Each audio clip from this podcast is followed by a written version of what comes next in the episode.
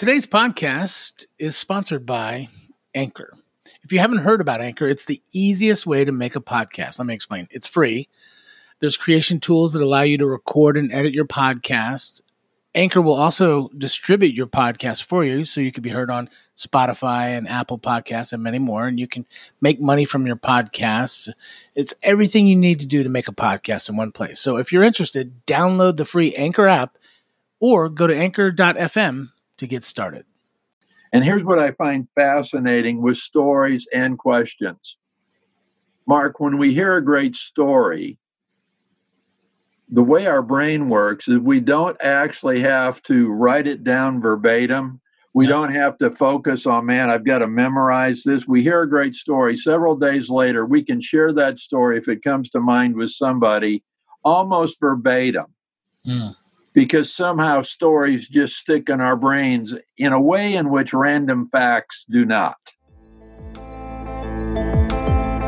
Hey, hey, Mark P. Fisher, Chief Encourager with Inspiring Growth, where we inspire growth with leaders and their organizations. Hey, today's conversation is part two of my fascinating discussion with leader and author Bob Tiede. By the way, if you'd like a free copy of Bob's new book, Now That's a Great Question, head over to inspiringgrowth.biz and click on free books. That's inspiringgrowth.biz. Now, in today's podcast, you will discover six great strategies to grow as a leader and grow the bottom line of your organization. Number one, the single most powerful question you can ask to grow your organization. Two, how to turn declarative statements into productive questions. Three, important coaching questions. Four, good questions to ask when you're faced with new opportunities. Five, now some would say that Jesus was one of the best communicators in world history. Whether you agree or disagree, in this episode, you're going to discover two things Jesus did to earn him that title. And six, discover how to solve problems and attack challenges with what Bob calls question storming. Are you ready to jump in? Let's go. So, Bob, thank you again for being in the studio with me and inspiring growth listeners. Mark, it's my pleasure. This is always fun to be with you. Yes, I feel as if we're going to have a regular podcast, but we'll wait on that. So, I love what Tom Ziglar, Zig Ziglar's, I think it's his son, right? He runs the Ziglar Incorporated. Correct. He said the, the right question means everything because it leads you to the right answers. Life is too short to ask the wrong questions. I love that. I love that. And wasn't it Zig Ziglar? I, th- I feel like it was Zig that said he speaks at like 400 words a minute with gusts up to like 800 or something like that. He did, yes. He was quite a guy. And then uh, Rick Wartzman, executive director of the Drucker Institute, I appreciate what he said about being insatiably curious about other people, about ideas, about what's working and what isn't, and why. It's a big part of who I am as a person and who runs an organization. And you know, I I think as we inspire growth in leaders and their brands and their organizations, I realize so much of what I do to help leaders is to fuel curiosity in them. But you as a recovering teller, I love that phrase. you've you've helped leaders do some amazing things and and what I've found is telling comes so naturally and and and being inquisitive doesn't. Let's let's play a game. Help my leaders and listeners and me it's like free consulting with bob Tiede. turn question turn statements into questions okay? So let's play ask don't tell. You ready? I'm ready. Okay statement. Bob this is what you need to do this week. Mark what are your priorities for this week? Oh. all right bob in order to solve this problem, this is what I need you to do. Mark, what might you do to address this issue? Stop asking me questions.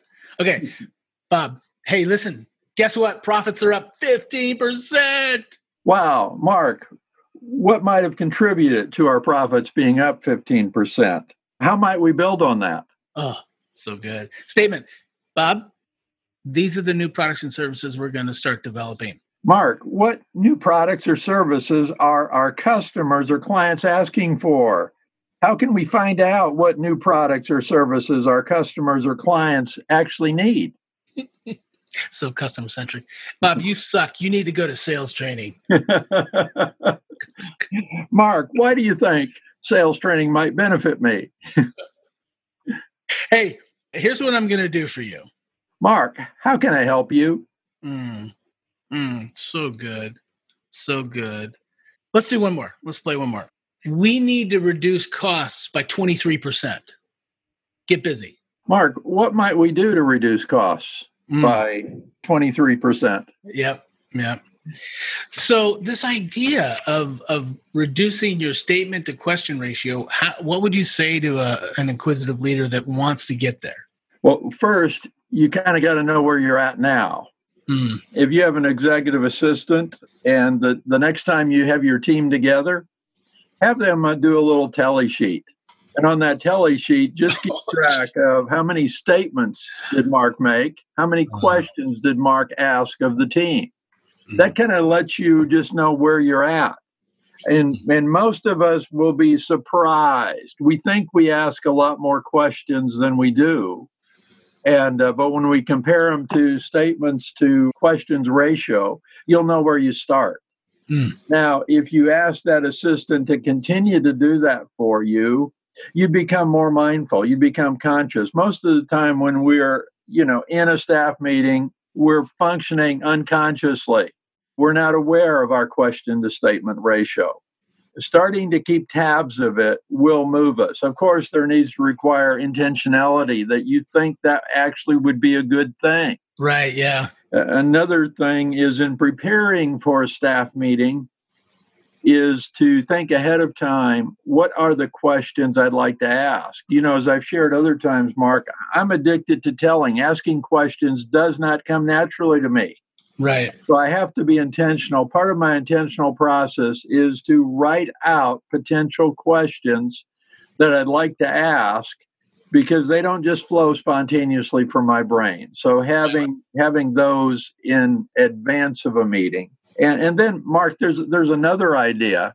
When I look at most agendas for meetings, I see a list of items yeah. And, and, something that's really easy to increase the effectiveness and question the statement ratio is to turn all those agenda items into questions. Like in my sales meeting, for example, I'll meet with a team and we'll go over the status report. The status report tells us, you know, where are we now? Where were we compared to last week, compared to this time last year?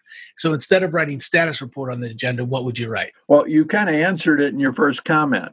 In other words, think what is the reason that we're having the status report on the agenda?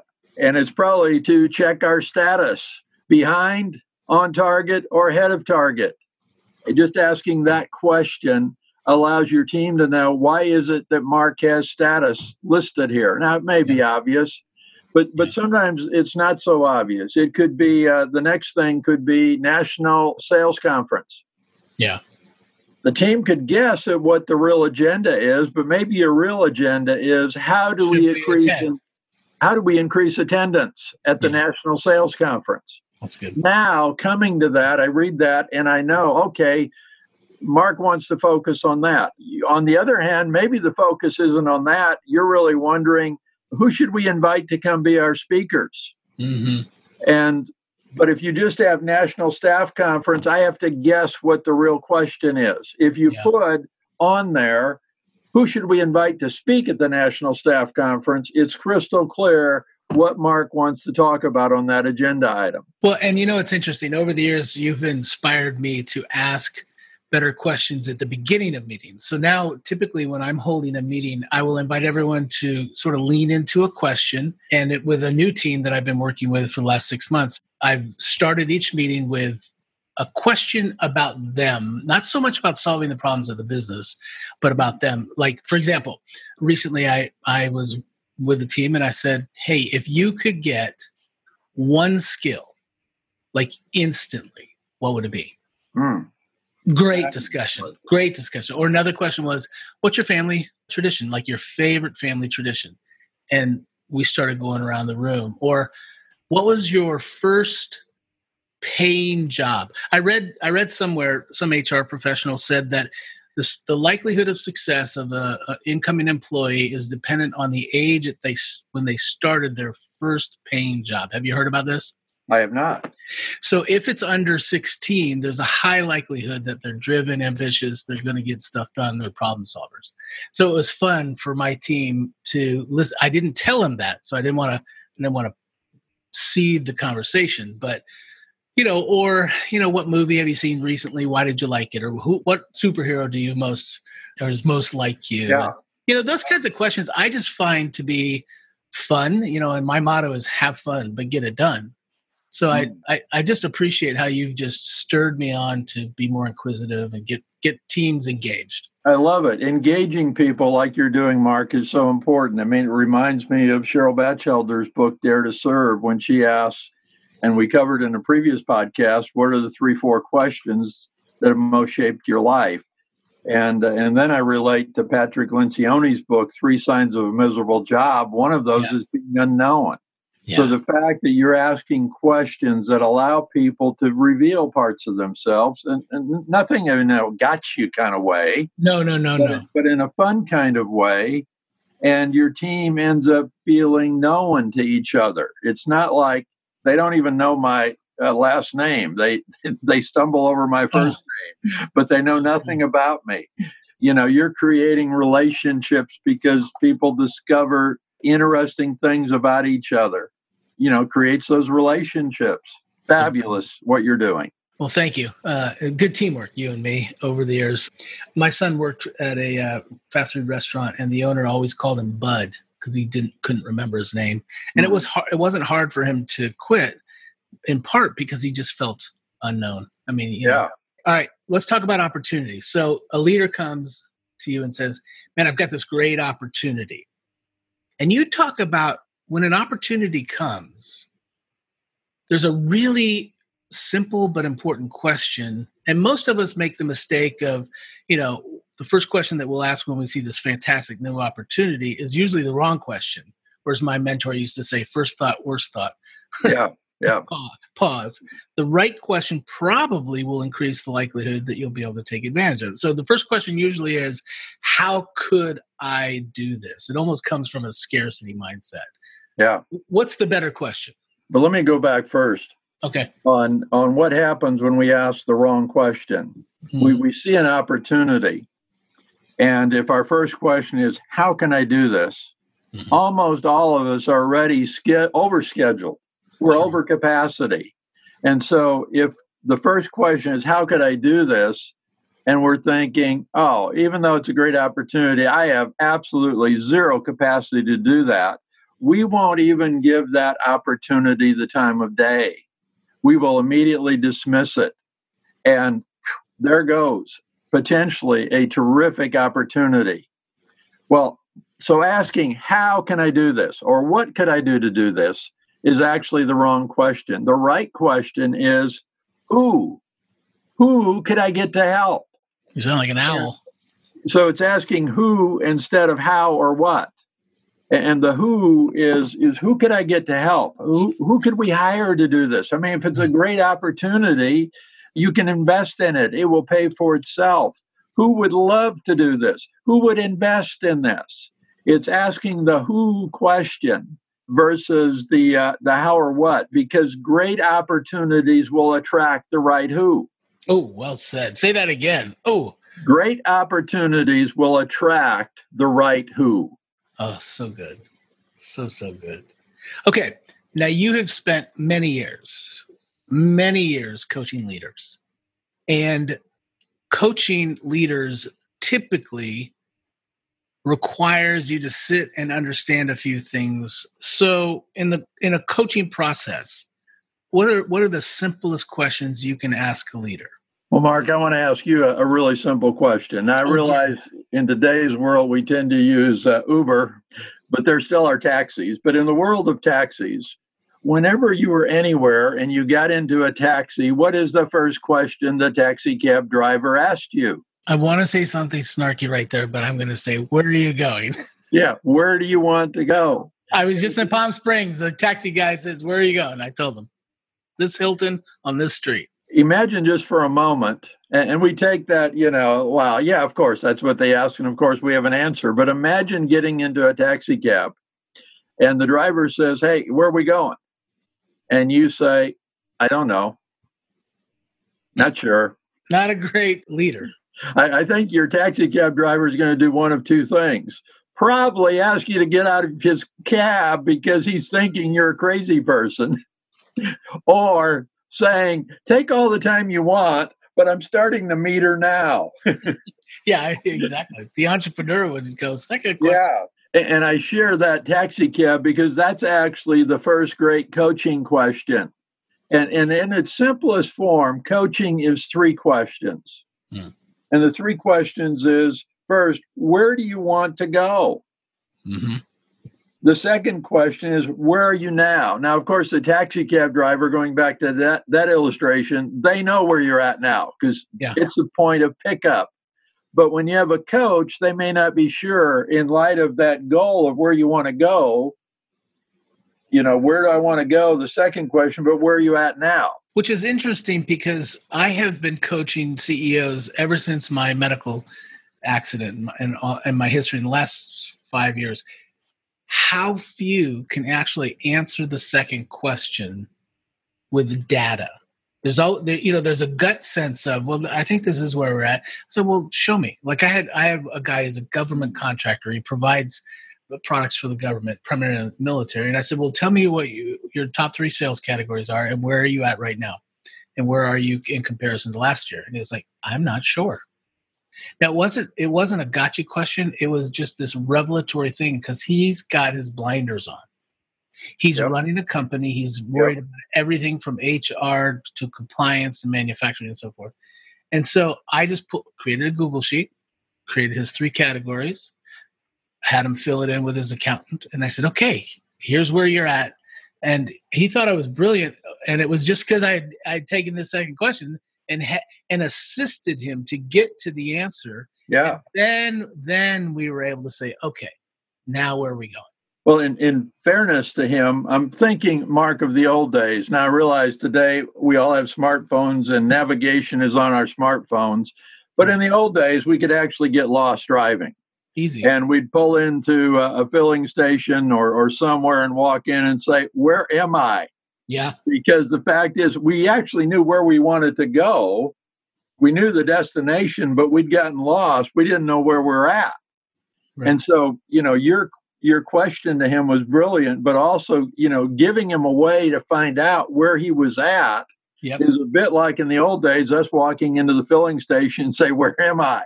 And of course, they usually laughed and said, Well, you're right here. Mm-hmm. And you're saying, Well, you know, here's where I want to go, but I don't know where I'm at now. And they would help you. Right. you were helping him know because he was lost and didn't have navigation. You were helping him find out. Yeah. Now, just like you know that navigation illustration, when we got lost, we knew where we wanted to go. We didn't know where we're at. In order to plot a course on any map, you first need to know two things: where do you want to go? Where are you starting from?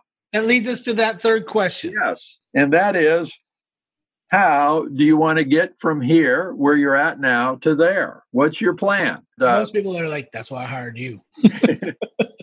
now, fortunately, the taxi cab driver knows. Right. but in in our personal world, we have to figure out what is the plan. The coaching process in its simplest form is those three questions. Yeah, that's but Mark, can I share an enhancement? Okay.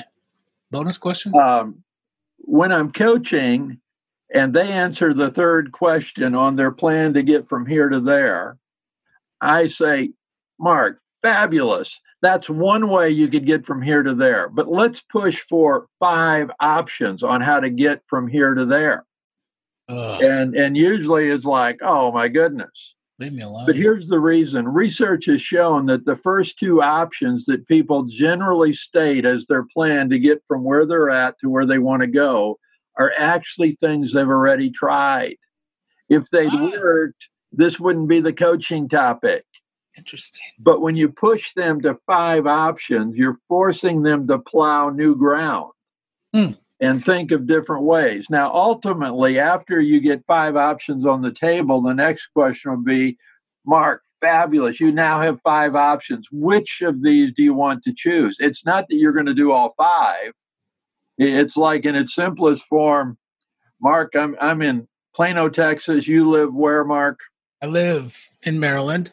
In Maryland, and I want to plot a course. How can I get from Plano to Maryland? Well, my options could be I could drive, I could fly from DFW to your nearest airport and then take, you know, ground transportation. I could uh, see if there's trains. I could see if there's buses. I could hitchhike.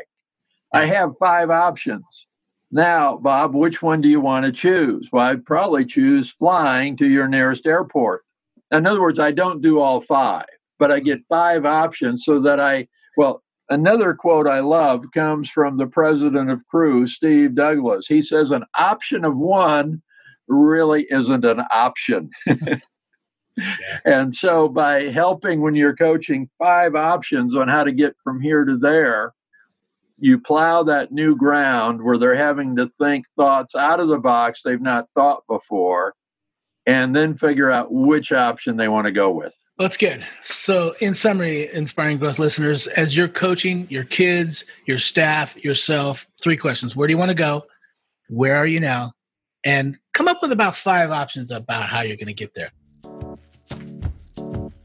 So glad you're enjoying Bob Tiede interview. Hey, listen, my team would like to ask you a favor. Would you be willing to subscribe to the podcast wherever you're getting your podcast? Also, write a review and maybe share it with some friends. That would go a long way to help the Inspiring Growth podcast and all these stories get out into the world. Thanks. Now, let's jump back into our conversation with Bob Tiede. Okay, so Bob, you mentioned Cru, Campus Crusade for Christ, the new shortened abbreviation, and you wrote a book, uh, and you've been involved with Crusade for many, many years. But you wrote a book, I think it's 339 questions Jesus asked. Is that right? Yeah. Why did Jesus ask so many questions? Well, let me go back and, and correct you if I can. Oh, please! I I I, I earn it often. Well, you said I wrote a book, 339 Questions Jesus Asked. Actually, Matthew, Mark, Luke, and John wrote the book. Oh, boy. And all I did, the, the right word would be compiled. I went through the four Gospels Matthew, Mark, Luke, and John, and then the New International Version. It turns out that Jesus asked 339 questions. Hmm. So uh, I compiled rather than authored. All right. Well, I'll give you that. And I appreciate that humility. And quite frankly, oftentimes we are all just compiling together. Uh, someone told me one time that Jesus actually only answered three direct questions with an answer. The rest he responded with questions. Is that have you heard this? Have you seen this data? I have not. I, I need to go research that though because it'd be fascinating for me to know. I ought to know those three questions. I don't. Why did Jesus ask so many questions? What what was that about? I want to go up just a notch and think about here's Jesus. Many of us would consider him the greatest communicator in all of history. Yep. And, and even for those who are not followers of Jesus, I think you'd have to say he was one of the greatest communicators in all of history. So if we study Jesus as a communicator, we quickly discovered that two things he did exceedingly well as a communicator is he told great stories mm, so and he true. asked fabulous questions. I mean, if we would just tell good stories and ask good questions, we'd be more like Jesus, be better communicators. We could change the world. Absolutely. Absolutely. And so, if we want to increase our communication skills, as you said, focusing in those two areas. Mm. Now, Mark, a while back, and I'm not a deep thinker, but a while back, it, it occurred to me one day that the scriptures say that that Jesus has always existed. Now we know, you know, he was born, came into human existence at Christmas, but he existed forever in eternity past. And the scripture says that he was actually involved in creation. And so he was involved in creating everything, but including us, human beings. I use kind of a silly illustration or and question. Mark, if you wrote a complicated computer program in order to, you know, accomplish X, Y, and Z, would it be fair to say that Mark is probably the one who best understands that program and best understands how to maximize the use of that program. Absolutely. Yeah, because he, he wrote it. So I was thinking one day, here's Jesus involved in creation. Now, human beings, we are complex beings. I mean, body, soul, mind, weaved all together. I, I don't begin to understand it. But if Jesus was involved in creation, he understands it to the nth degree. And here's what I find fascinating with stories and questions. Mark, when we hear a great story, the way our brain works is we don't actually have to write it down verbatim. We don't have to focus on, man, I've got to memorize this. We hear a great story. Several days later, we can share that story if it comes to mind with somebody almost verbatim. Mm. Because somehow stories just stick in our brains in a way in which random facts do not. The story goes from your head to your heart so much faster. Yeah. And so when Jesus tells stories, he's leveraging the way in which he created the brain. Mm. And when he asks questions, again, he's leveraging the way in which he has created us. And of course, he understood that to the nth degree. He understood that telling people what to do would actually have minimal effect Sure. Just like it does in our leadership, telling our staff what to do versus engaging them with questions. And yeah. so when he asks questions, he is engaging them. And of course, Mark, I'll, I'll turn it to you. What were the results when Jesus asked questions versus what if he'd told instead? There's so many illustrations. I think about the Samaritan woman she's at the well. She's an outcast. Jesus comes along. He asks her a question. Will you give me a drink? You know she's a little like what? Why are you asking me for a drink? But i think what happens in that in that story is number one she doesn't feel judged. Number two that question builds a relationship. It actually creates this opportunity for jesus and the samaritan woman to have a conversation so yeah I, I, would say those are the things that the question leads to. Yeah. I mean with 339 questions every one of them has an illustration. And and i love the one you shared the samaritan woman. He started with such a practical thing. Yeah. would you give me a drink? I mean in other words he started with the here and now. But that question led to now they were talking a conversation that you don't know where it will end. Jesus knew where it would end, but I'm just saying when we start with the here and now, it starts the conversation.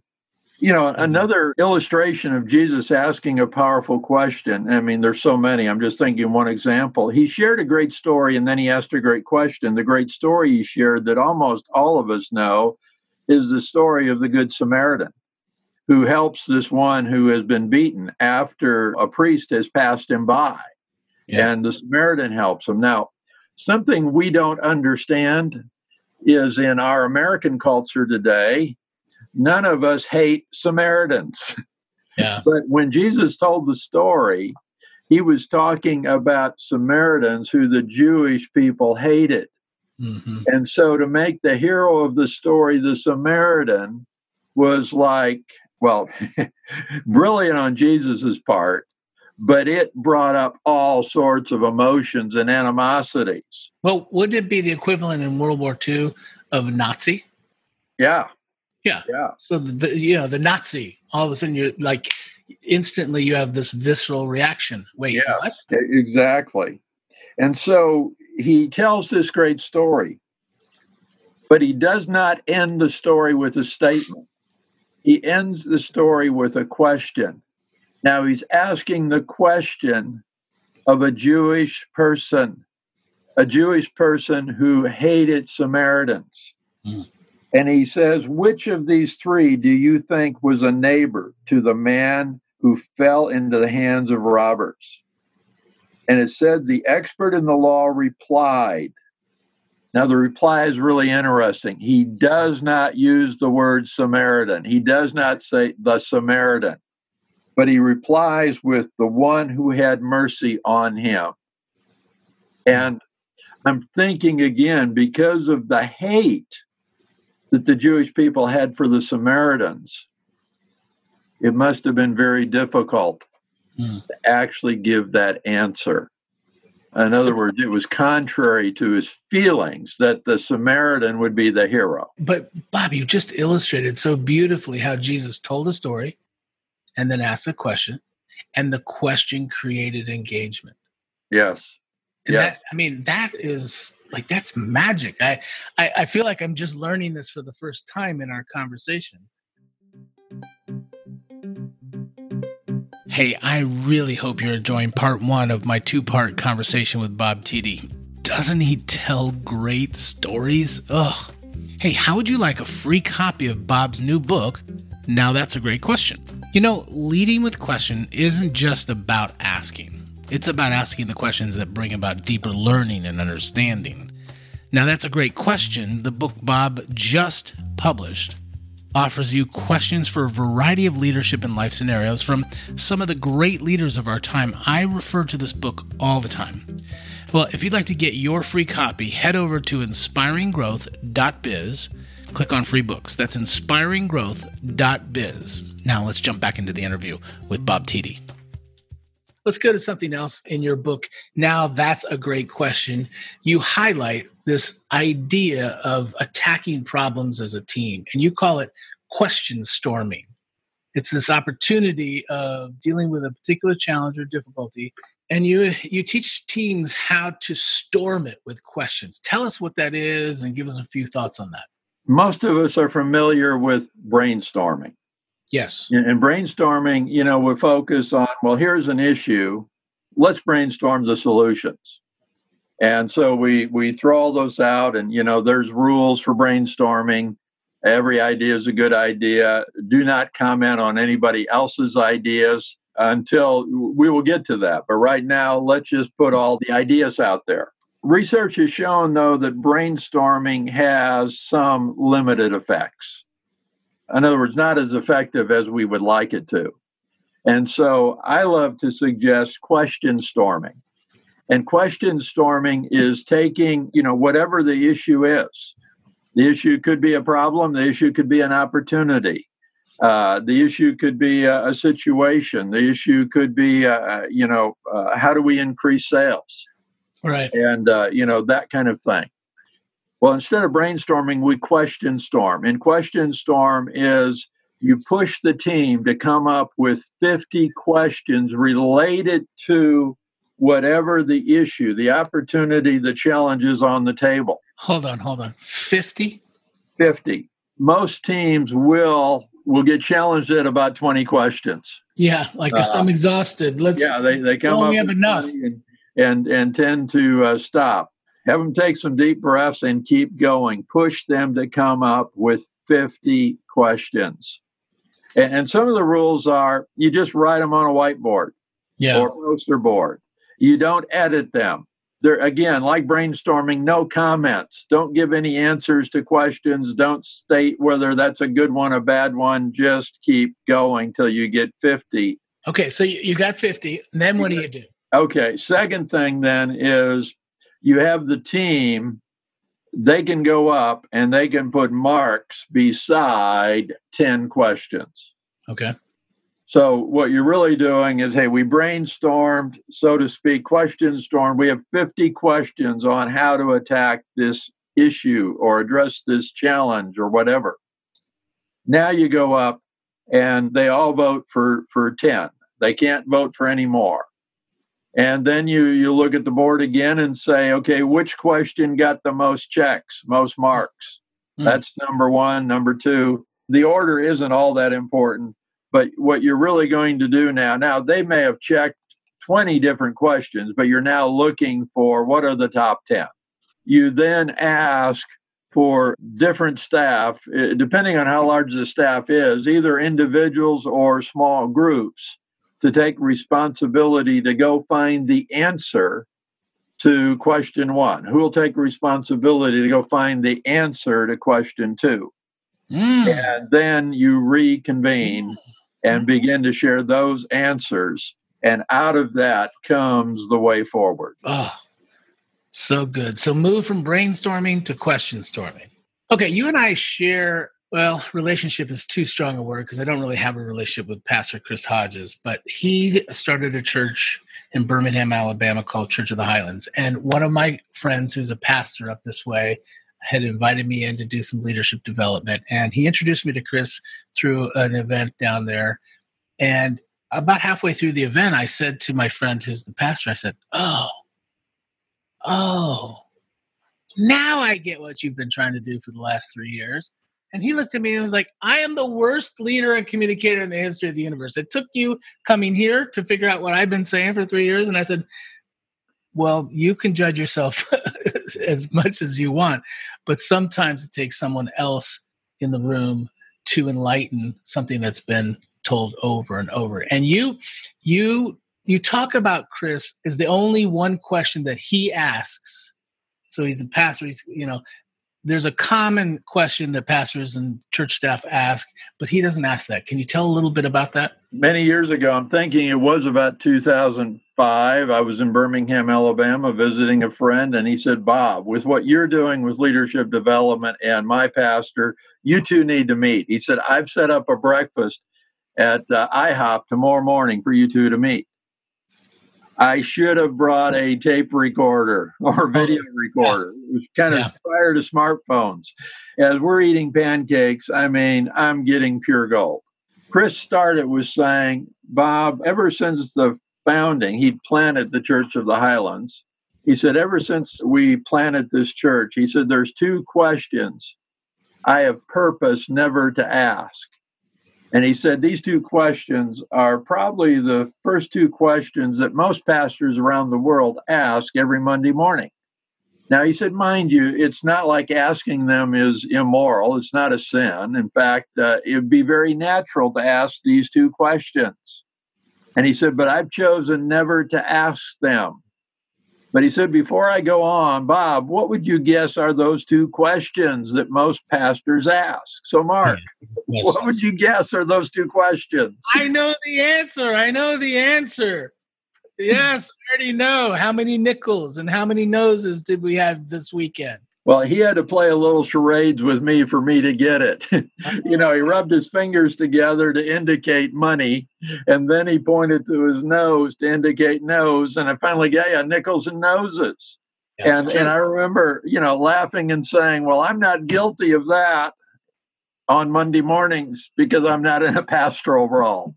but I said I am guilty in other contexts. Yeah, very natural to want to know hey, what was the attendance? How many were out? How many registered? You know, what was the registration fee or book sales or, you know, whatever. And again, uh, we had a good laugh. And he said, Now, Bob, there's a reason I never asked those. He said, if I walked in every Monday morning and my first two questions were, hey, what was the offering yesterday? What was our attendance? He said, it would not matter what I asked the rest of the week or what I told my staff the rest of the week was really, really important. They would instinctively know that Pastor Hodges, what's really, really important is nickels and noses. And he said, Bob, you actually can't grow an organization just because you know those two things. So I never asked those. Now he smiled and said, I have other ways to find out, you know, that data. Yeah. But he said, Bob, there's only one question I ask. He said, Bob, on the development review form by which our paid staff get merit pay increases, we only have one question. He said, wow. we actually use the same question with all our lay leaders, you know, self funded staff. He said, when we evaluate every program in the church, we ask the same question.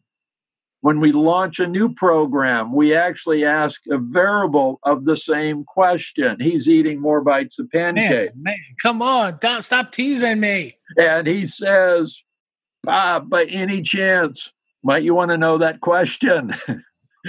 well, Chris, we're not leaving here until you share it with me. He said, Here it is. What are you doing to develop leaders?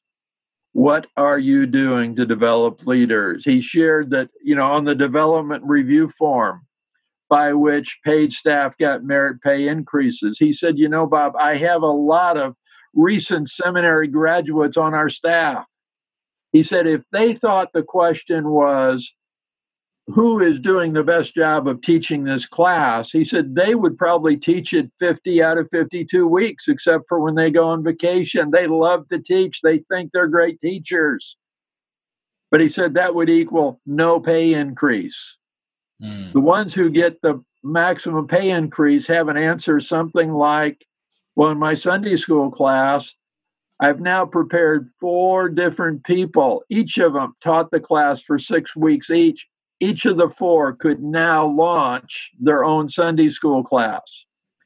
He said that staff member, man or woman, will probably get the maximum pay increase because they're actively developing others. He went on to say no organization, no church, no company can grow any faster than its ability to develop more leaders. You may have heard this once.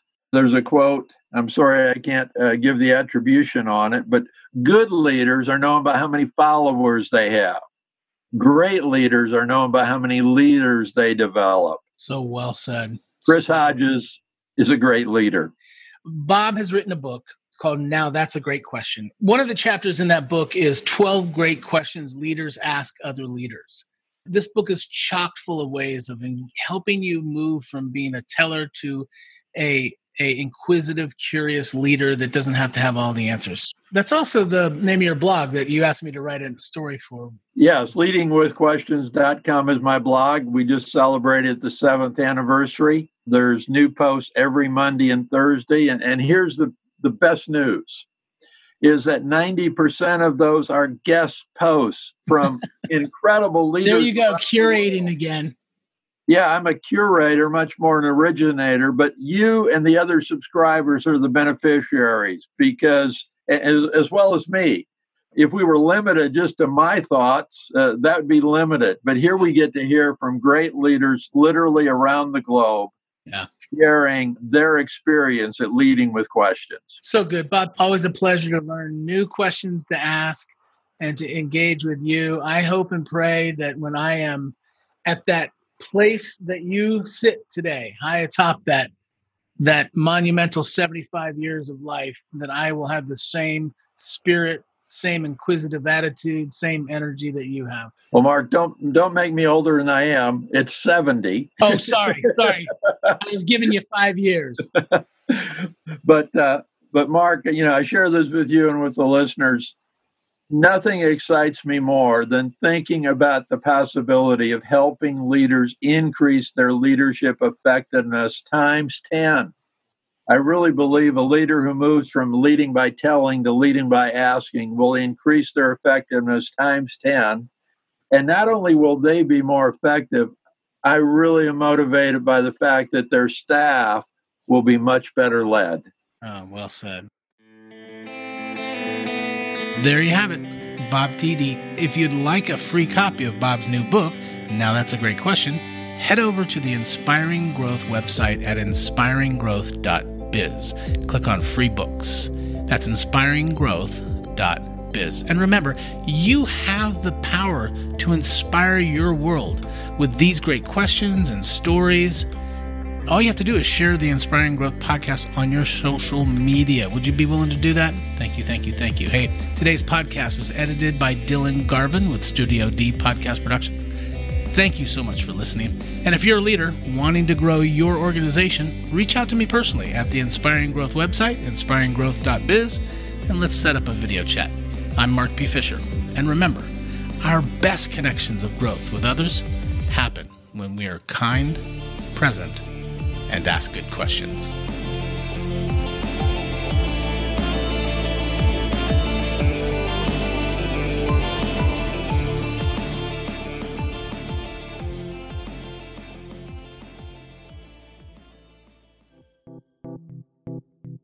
I'm wondering, how would you like a free copy of Bob's new book? Now that's a great question.